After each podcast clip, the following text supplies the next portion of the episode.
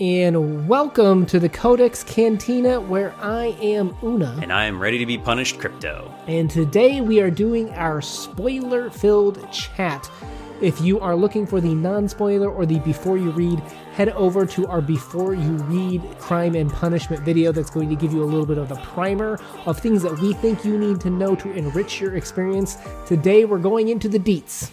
And if you're down for literary discussions and other Russian stories, please hit that subscribe button for us. So let's jump straight into the discussion because this book is just, it's something else. It is filled with these lucid, intellectual, creative, fleshed out characters that you don't see in a lot of books. I think that there's a reason why this is always on everybody's to read list is because it is one of the best iterations of the human condition. And I know everybody wants to talk about Rodya, but I do too. So let's. I feel like any read through you do, you can focus in on any of these characters, like Svidrigailov, Dunya, what kind of makes them tick. This is our first spoiler chat. We got to hit Raskolnikov, okay? So he's disturbed we don't ever actually get into his mind, which is what I think it's so interesting. We have this narrator that isn't giving us all the details of what Raskolnikov is talking about, right? Or thinking about, right? We get the, I think about a thing like that. He pulls the meatloaf on us, right? I would do anything, but I would do that to Lizaveta, right?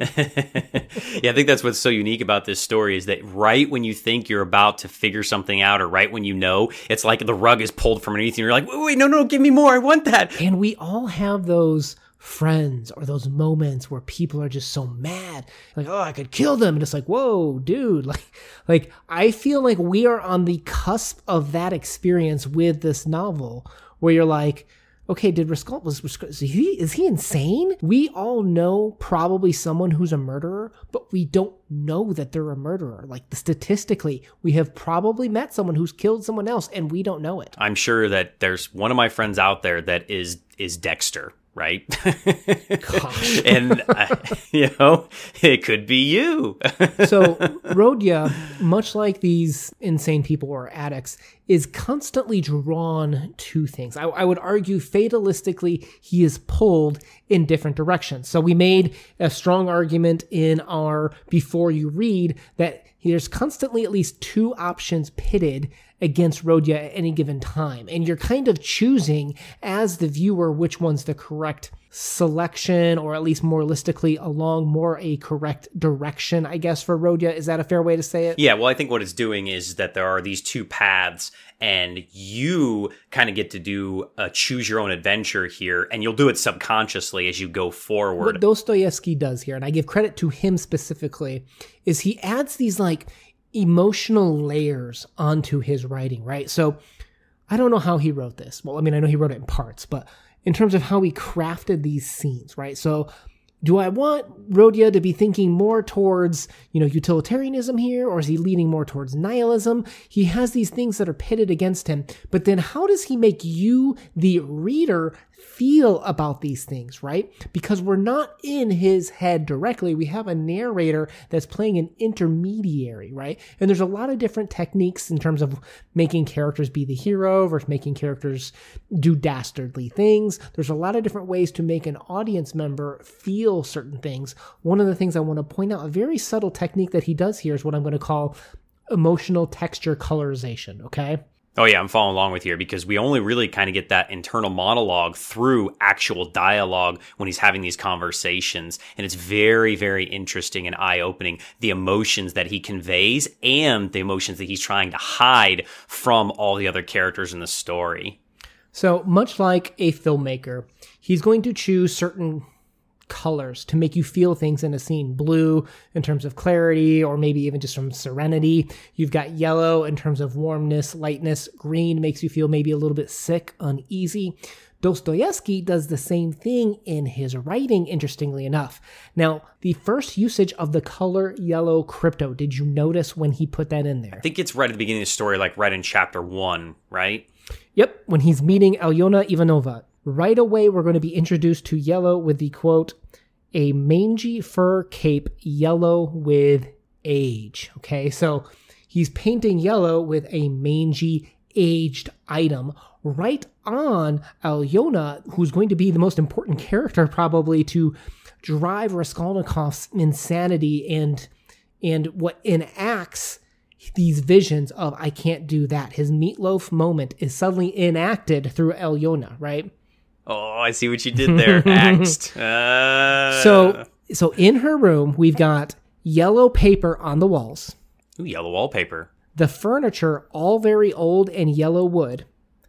And half pony prints in yellow frames. He's putting yellow all over this this room where he is constructing this murder scene to happen. Well, we've seen this with other authors as well, right? We've seen it with Joyce, we've seen it with O'Connor, where they're using yellow kind of kind of represent this sickly feeling. Right. And what I like about the way that Dostoevsky does it, how many characters, how many sisters live in this apartment? Two.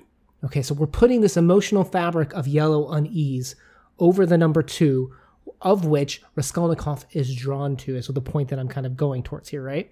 Let's fast forward to Marmeladov in the meeting with him.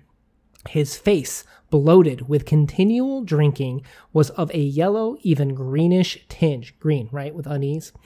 With swollen eyelids out of which keen reddish eyes gleamed. And then when he's killed, on the left side, just over the heart, was a huge, sinister looking, yellowish black bruise, a cruel kick from the horse's hoof. So if you remember, Oof. Marmeladov also, when he met him, he was in the bar, a place that Raskolnikov never goes. Why would he come into this bar? And again, I postulate to you, you'll notice when Marmeladov was talking, he constantly repeated himself. He said everything twice. Twice. Here, yeah. Dostoevsky again putting this yellowish bruise, the yellowish face, greenish face, putting over the character as he is drawn to it in the same way that addicts are drawn to things that they're obsessed with, right? So Raskolnikov is obsessed with pairs. So, okay, so let's fast forward to the actual murder. How many painters were outside the building at that point in time? Two. And guess what they were doing? They were papering the walls with a new white paper covered with lilac flowers instead of the old dirty yellow one. nice. So I'm going to also point out we're moving into this too. Notice the usage of he's covering up yellow with what? White in flowers. White, white representing purity, original, you know, s- states, and lilacs being a flower representing freshness, representing sometimes virginity. They can represent new beginnings too. Yeah, so kind of that purity idea. Yep. Part 2, Chapter 6 Lady committing suicide in the canal. He looked and saw a tall woman with a kerchief on her head with a long, yellow, wasted face and red, oh, there's that red again, sunken eyes. Was there anyone else who thought to commit suicide in this novel, Crypto? Hmm, yes, there is. Svidrigailov. So again, a pairing of two on this these polarizing events. One that was saved, Svidrigailov that was not saved. Again, Dostoevsky painting these, these emotional textures. So let's move now into the usage of white in this novel, okay?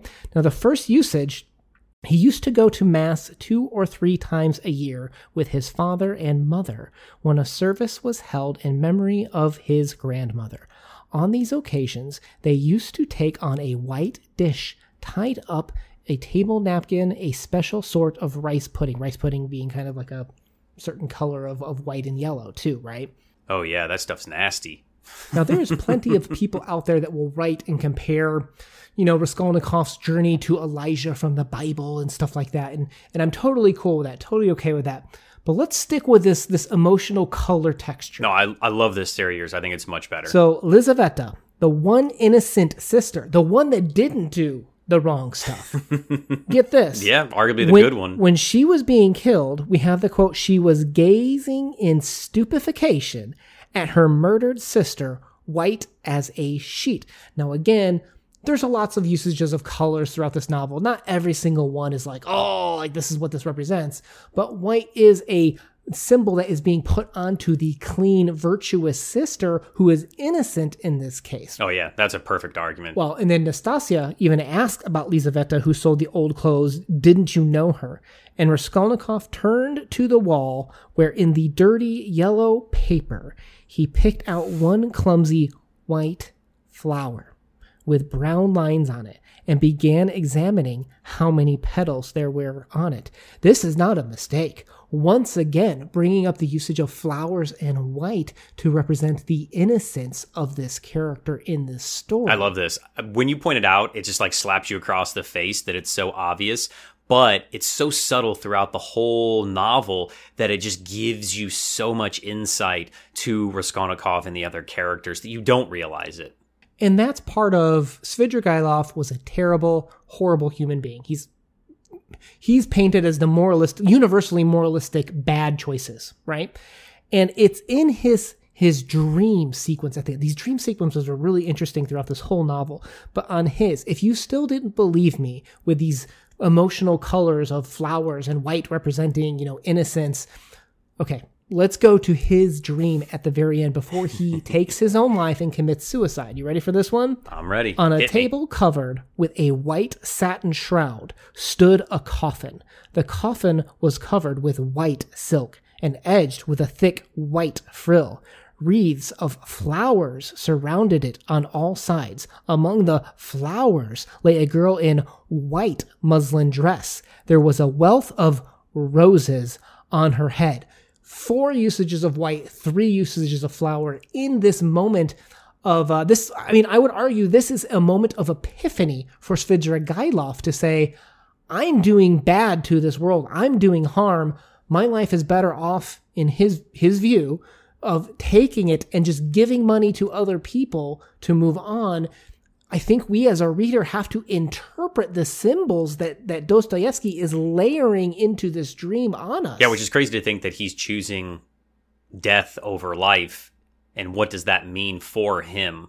that he would see it that way. Well, there's so many moments in this novel which is what's what's the utilitarian move? What's better for everyone? And, and I would argue Svidrigailov, one of the ways to interpret this is he realizes he is causing more harm than help. In his dream, he saw the young girl, took her home, and it was a French prostitute, right? He sees the perversion he's causing to this world, his community, and he realizes he should give money away and end his perversion of this world. He should stop turning the white yellow if you will, start perverting the flowers and take his own life is I believe how he looked at that moment. Where here in the Western world, we tend to be very individualized, and we would never think of that possibly of doing an act of that to hopefully help other people, we would do it to end our own pain and suffering. And I think this is even then thusly pitted against the heavy Christian values and ideas put into this novel as well. So Svidrigailov took the suicide route to end his his wrongdoings in the world. It was his way of righting his wrongs, right? And then you have Raskolnikov, who chooses to spend his time in what was it, Siberian Gulag, or am I thinking of Dostoevsky's actual life? he went to jail. Both, right? He went. No, he to, doesn't go to the gulags. He went to the uh, white collar prison. He went to jail to serve sentence to spend purgatory of life. Life is suffering the more of the Christian representation as opposed to Svidrigailov with the suicide approach. Again, by you know two opposite things being pitted against each other by Dostoevsky. And I think it's all wrapped up beautifully in those two colors. I, I, love your your view on this. Well, and you can interpret these a lot of different ways, which is why this novel is so widely celebrated. But it all comes down to how does a monster face the decisions that they've made? And then to bring kind of back in your moral standpoint, we have another quote here that he's trying to manipulate of which choice do I make of these two roads that you're following of the kind of the two main characters, right? The protagonist and the antagonist. We have quote, when reason fails, the devil helps. and you're like, wait, what? I'm, I'm supposed to pick the bad way, but I don't understand that. And that's kind of maybe again, that different view of culture of more looking out for the masses instead of oneself you know, I don't even know at what point that was in the book, but I almost even wonder is that also arguing that it's easier to hear the devil, it's easier to see the bad choices than it is the good choices. Oh, for sure. And in, in all of life, we have so many pressures from society to make these certain choices of what we're going to do. And I think that we put on these different masks. And I know that in 2020, a lot of people can understand that. that we, we have these different faces or masks that we wear for society. We have ones that we wear for our jobs. We have ones that we wear for our loved ones. And then we have that very special one that we only wear for ourselves. Yeah, I have I feel like even I'm at ends with my own mask, but then there's that voice in the back of the head that says, just take the devil route. It's a lot easier that way, right? Yeah, for sure. And I think that a lot of times when that happens, there are these pressures of what you're expected to do. The, you know, your wife has expectations of you, your son has expectations of you, the American culture has expectations of you, and then you have religious viewpoints or the morality of when you're brought up as a child. And Raskolnikov has all of that as well. He's just such a richly written character, and you see the morality of the choices he has to make of murder kind of versus money here. Yeah, I feel like as we get older, we have thousands of obligations, and the mask that I wear may differ based on what I need to do at that time. There's a lot of different ways to interpret my own behavior, even. Agreed. Many interpretations here. And one of the ones that I found while researching this was from 1971, by, written by Simon Karlinsky. And he called this that um, Crime and Punishment was like Dostoevsky as a Rorschach test, and it really did say as much about you of how you read this novel uh, about as about the novel and Raskolnikov and Dostoevsky himself. So if you're confused, it could be that maybe you're having a hard time making up your mind behind these choices, right? And I think that Dostoevsky's doing that on purpose, right? You don't know if Raskolnikov is a hero or an anti-hero, as, as kind, I kind of viewed it. You don't you follow his journey through this of he's this poor student, and then he's a murderer, and then he's kind of regretful, but he doesn't feel bad about doing it until the very end and then he goes through this adventure and then once he's in jail he finally kind of feels remorseful right? I think that's something that frustrates a lot of people is the road to remorse takes a long it's realistic. It takes a long time sometimes to feel remorse for the actions that you did. It takes character development sometimes to get to see that you were the anti-hero and I think that a lot of times when we read stories, we want the quote good guy to make the right choices and do the right things. We want Raskolnikov to be this certain person to uh, to to admit what he has done, uh, and I think that represents a lot about us as well. And I have another quote from the story. It says, "You see, I kept asking myself then, why am I so stupid that if others are stupid and I know they are, yet I won't be wiser." He himself is confused and doesn't understand. It's kind of to your point earlier while I may choose what masks I wear, sometimes I want to force certain masks onto other people too. I want this person to behave this certain way at this point in time. Like, kind of like when I raised my son, this is how you act in this situation. If you don't like it, you're grounded. Like, that's not really good parenting, but that's what we do sometimes to get through a, a moment.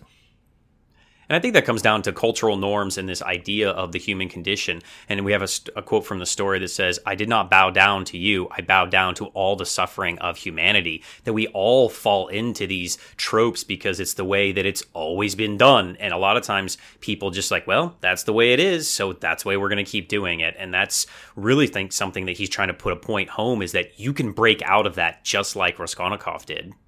And I think maybe some people may have issues with this novel because the characters are too relatable. They're too exactly broken like we are. That sometimes when we look at these characters, it's like, hey, I know somebody like that. Or, hey, they're acting the exact same way as this person.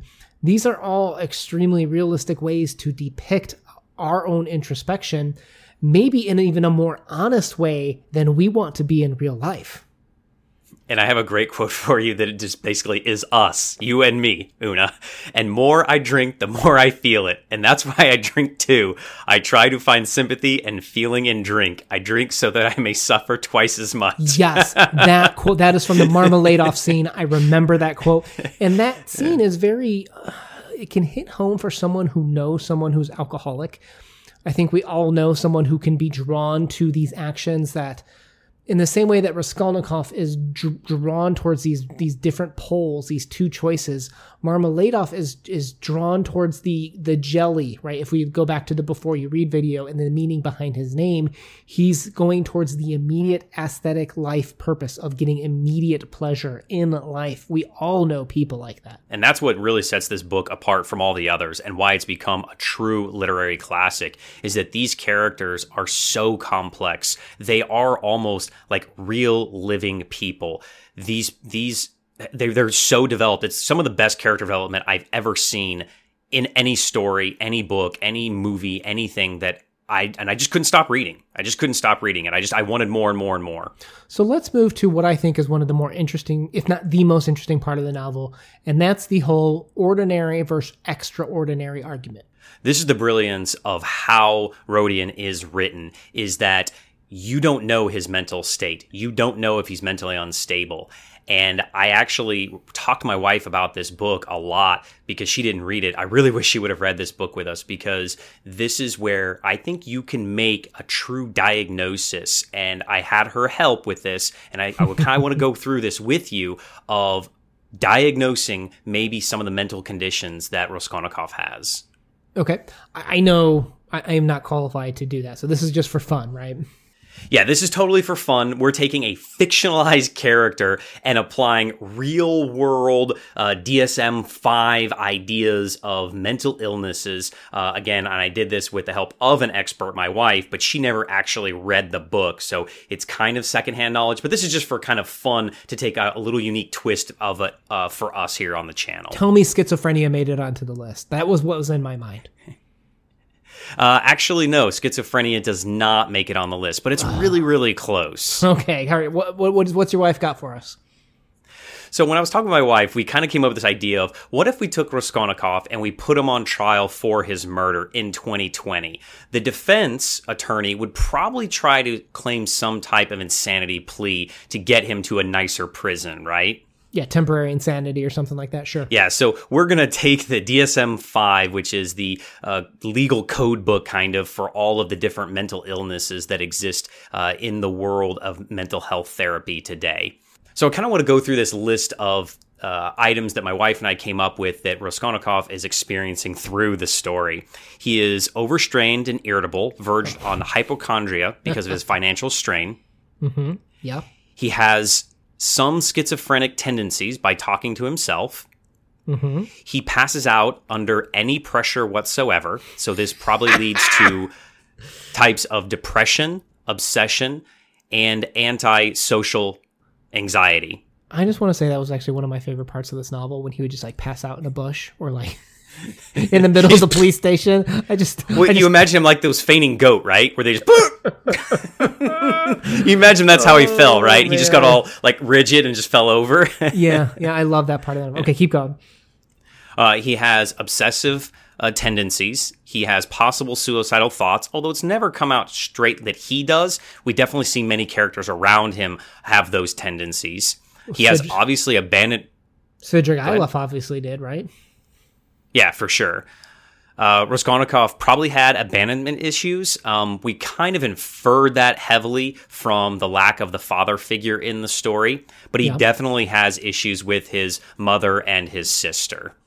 So we called that parental issues that he possibly has uh, animosity towards his his mother. Okay. And what's what's this lead towards? Is is he guilty or not? Is, what are we doing? So for our fun fake diagnosis of Rodion Raskolnikov, we are going to say that he has schizotypal personality disorder. And this is the 301.22, a persuasive pattern of social and interpersonal deficiencies marked by acute discomfort and reduced capacity for close relationships, mm-hmm. as well by cognitive and perceptual distortion and eccentric behavior beginning on early adulthood and persuasive context indicated by five or more of the following issues. He has all the things we just talked about odd belief systems. Hmm, what did you just say at the very top of the discussion? What's his odd belief system? is he ordinary versus? It's kind of like Napoleonic, right? Is he an ordinary, extraordinary man?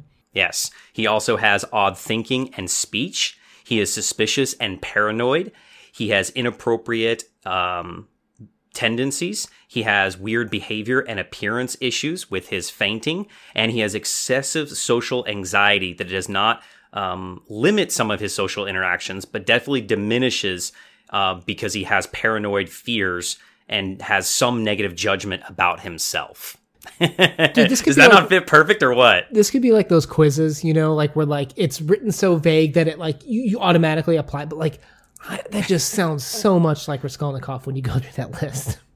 Mrs. Crypto nailed it, right? I mm-hmm. mean, Yeah, even without reading the book, and I gave her basically his diagnosis. She got it, so a a plus for her. She's absolutely amazing. But I thought that was very fun. That that just shows of how amazing this book is and how well of a written of a character. We could take a fictionalized character and give him a real world mental health diagnosis. It's incredible. It's absolutely incredible. All right, so let's kind of wrap this up with epilogue thoughts because I wanted to share something that came up in the Voxer chat as a part of the Dostoevsky 2020 uh, chat group that we had kind of going on as we were reading this. Is it came to our attention that actually several critics had kind of pointed out that they thought the ending, the epilogue, was disjointed. They felt that it didn't fit with the rest of the novel. I'm kind of curious to hear what was your thoughts on the epilogue. I definitely didn't like the epilogue. Uh, I will just say it was the weakest part of the story for me. So I could see their argument, and there might be a little bit of validity to that. But I think that if we look at this that Raskolnikov has gone through this journey and changed, sure, of course the ending is going to change because he's changed. And that's the brilliance of this book is that it evolved itself. It's very, very meta. And I think that there's, mm. there's no argument whatsoever that it should change. Otherwise, it would have fallen flat if you had gotten this perfect ending or you would have gotten this perfect plane of what you expected to happen. Again, he manipulated and pulled that rug underneath you again. To me, this was not remorse, but this was finally facing the truth within him. So, we talked about earlier that you put on all these different masks, and sometimes you don't know which one you actually are. Are you actually the mask, or are you the person behind the mask, right? This to me was the first time Raskolnikov really faced truth. And, and we have some quotes where they say, There could be no mistake because nothing was given but facts and another one that said the criminal adhered exactly, firmly, and clearly to his statement. He did not confuse nor misrepresent the facts, nor soften them with his own interest, nor omit the smallest detail. And to me, what I liked about this is is the novel kind of comes, it, it all leads to this epilogue where if it just ended, I personally would have felt very uneasy because what we see in the epilogue is we see how how Raskolnikov's decision wasn't in a box. So we have all these characters in Raskolnikov's life that are being impacted by Rodia's decision. We have Sonia going through some form of loneliness. We have Pulcheria who's experienced extreme despair. We have Razumihin whose overinflated optimism is finally being faced with the truth. All of these things are finally coming to a head only in the epilogue. And to me, part of what Dostoevsky's mission, I guess, vision of life, even though that's how he's putting it in this book, I think he really did believe that life was suffering. I think he thinks people are put here and are put through the ringer by, remember, he's heavily Christian Orthodox, by God, by the Bible. He thinks people must suffer in order to obtain and achieve their way into heaven, is, is kind of how I view where he went with this novel and how the final part is them finally accepting the truth at the end and how Raskolnikov thinking in a coffin, th- thinking in his box of, of utilitarianism. If I take this, you know, Lizaveta out, it'll help my society. He only faces that truth finally here at the end once he's experienced remorse that it really is what closed the deal for me personally that I think the epilogue is necessary. My huge takeaway is what does it all mean put together as a whole?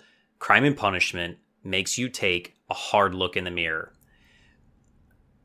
Because when you've gone through this venture with them and you feel for all of these different characters, and you start to relate to the characters. You start looking at your own virtues and your own sins and that's why this book is still relevant 200 years later nearly 200 years later yeah, yeah. is that this is some heavy heavy stuff. There's no doubt about it. You can't argue that. Whether you liked the epilogue or not i don't think it detracts from the entirety of the story. Because after you finish this novel you're going to feel a little bit more tolerant towards humanity maybe a little bit more cautious towards humanity and definitely definitely know a little bit more about yourself. And I have a huge quote that I kind of want to finish off our discussion with. I used to analyze myself down to the last thread, used to compare myself with others, recalled all the smallest glances, smiles, and words of those to whom I tried to be frank, interpreted everything in a bad light, laughed viciously at my attempts to, quote, be like the rest. And suddenly, In the midst of my laughing, I give way to sadness, fall into ludicrous despondency, and once again start the whole process all over again. In short, I went round and round like a squirrel on a wheel. So great quote, great book. A lot of people enjoy these talks, but they're not sure how to participate or what comment to leave, but they do know that they, that can help us. If you're interested in helping us out, please feel free to leave an axe or a knife, or something murderous down below. so and I'll, dark. I'll know, I'll know what you really mean, and I appreciate you guys helping us out. As usual, we will have the Dostoevsky playlist and links to other talks down below from Russian history. Now, Crypto, let's move into our ratings for this book. What are you going to give Crime and Punishment? Perfect 10. For both? Yeah. I Oh. there's yeah, easy. Okay. I loved the story. It was it was so good. I absolutely loved it. It kept me wanting to read more and more and more. And uh, I listened and read it, and I would listen on my way drive home, and I would immediately pick up and start reading when I got through it. Um, I just absolutely loved it, and I think that there's so much to analyze with all of the different complex characters. Uh, and we didn't even hit everything. I think that we No, could do another no, video and go back through. No, we could do another. We could do another six videos on this, and we we would have no dearth of opportunities to discuss things. Yeah, ten out of ten on both. Easy. I absolutely loved it. It, it will be. It, I. I'm gonna say even maybe eleven out of ten. Top go- five it goes favorite novels 11. ever. Yeah, It but goes this to one, eleven. But this yeah. one goes to eleven, right? exactly, exactly. It's in my top five single standalone novels of all time. And I don't even know what those top five are, but it's got to be in there. So for me, with no hesitation as well, I'm going to do the two rating system. So we have an analytical and also just the personal enjoyment. Easily analytical, 10 out of 10. No, no pause, no, no looking back on that. Clearly one of the greatest novels ever written for discussion, analysis, things like that. For my personal enjoyment, I'm going to actually hit the brakes a little bit here. I, I'm a little bit slower on this novel, and I think it's because just in terms of my personal subjective way that I want a novel to to run, there was so much I think plot, so much uh just things that didn't necessarily represent something, right? Like it wasn't as condensed as it needed to be for, for me to have it a 10 out of 10. So, so I'm not going to give it a 10 out of 10 because there's some things that slowed it down for me, uh, to be perfectly honest, from an enjoyment standpoint. So I'm going to give it like an 8 out of 10 on an enjoyment scale. So I'll, I'll round those two together for a 9 out of 10 overall. Do you think if you would have read it the way it was actually released in the segments that you would have enjoyed it that way better then and maybe it would have upped it a little bit for you if it wasn't this huge novel? Well, arguably, maybe I did because I think the first time I read this, it took me like three months to get through. I read this Okay. for my first time when I was like in my mid twenties, right? So, so here I am approaching forty, and we did it in what three, four weeks. Like we we read it pretty quick because we just read faster and more now. But uh, the first time I read it, I think I did take like three week, three months to kind of get through it. So maybe, maybe I don't know. It, it just for me the the the the genre fiction page turner cliffhanger endings when i see those i'm kind of like okay like i don't really Okay. like those things That- it just slowed me down a little fair. bit little bit so No, I, I get that. Totally understand that for enjoyment purposes, that sometimes that can be a put off. For sure. but absolutely love this novel you know 10 out of 10 analytics i don't give that often but highly recommend it if you haven't already please consider subscribing if you enjoy literature discussions like this we post videos every monday and thursday if you're down for that please hit that subscribe button una out Peace.